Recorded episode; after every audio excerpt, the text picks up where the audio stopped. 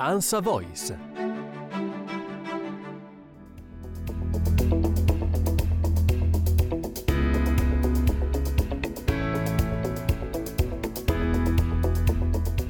Città che vai, rincaro che trovi. A Napoli, per fare la spesa, si spende la metà rispetto a Milano.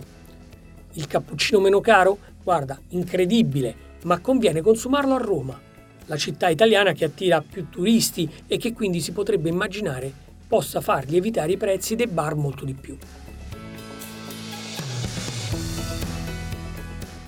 Sono questi alcuni dei paradossi dei prezzi, forse un'altra faccia dell'inflazione. Già perché l'Italia rimane il paese dei comuni e a svelarlo è questa volta una ricerca realizzata dal Codacons che ha fatto un vero e proprio viaggio tra i prezzi e le tariffe lungo tutta la penisola, partendo da Aosta nel tentativo di trovare la città dove mettere a riparo il proprio portafoglio. State ascoltando Ansa Voice Economia, la rubrica podcast della redazione economica dell'Ansa. Io sono Corrado Chiominto e oggi, a ridosso della ripresa dell'attività dopo le ferie estive, voglio dare la parola ai consumatori che, inutile dirlo, preannunciano quello che è un tradizionale appuntamento di settembre, l'appuntamento con i rincari. Solo che questa volta gli aumenti arrivano su un contesto di inflazione, di caro prezzi, come dire, buttano benzina sul fuoco. I dati li ho chiesti al Codacons e ve li faccio snocciolare dal presidente dell'Associazione dei consumatori, Gianluca Di Ascenzo. Gli italiani al rientro delle ferie estive si troveranno una stangata di 711 euro. La spesa alimentare è aumentata del 10%, per cui per riempire il frigorifero si spenderanno circa 187 euro. Il piano dell'automobile, per riempirla ci vorranno circa 87 euro, il gasolio è aumentato del 16% e la benzina del 6%. Si prevede poi che la BCE aumenti i tassi dello 0,50% per rispondere all'inflazione e quindi i mutui a tasso variabile prevederanno un aumento di circa 42 euro al mese. Sono previsti inoltre i rincari delle bollette, il 15% della luce e il 20% del gas, per una somma di, nel trimestre di circa 241 euro.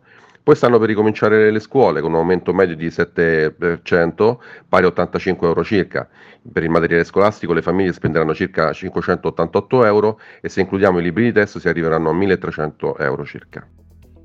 Gli ultimi dati dell'Istat parlano di un aumento complessivo del 7,9% a luglio.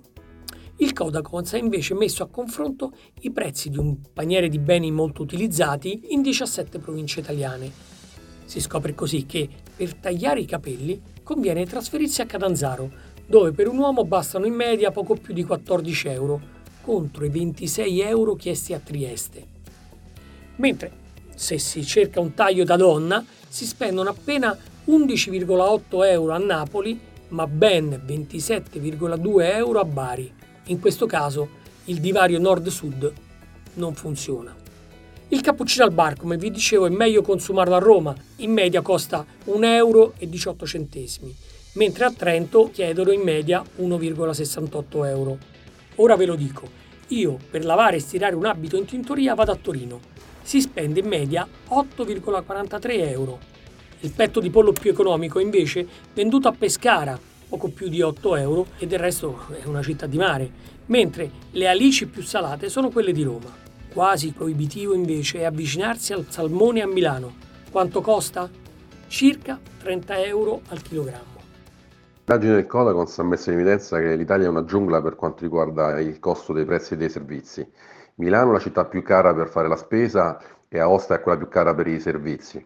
A Milano si spendono 116 euro per acquistare un carrello della spesa che è pari al 17% in più rispetto alla media nazionale e al 54% in più rispetto a Napoli che è la città più economica. Quindi Milano, Trento e Bologna sono le più care, Napoli, Pescara e Palermo le più economiche.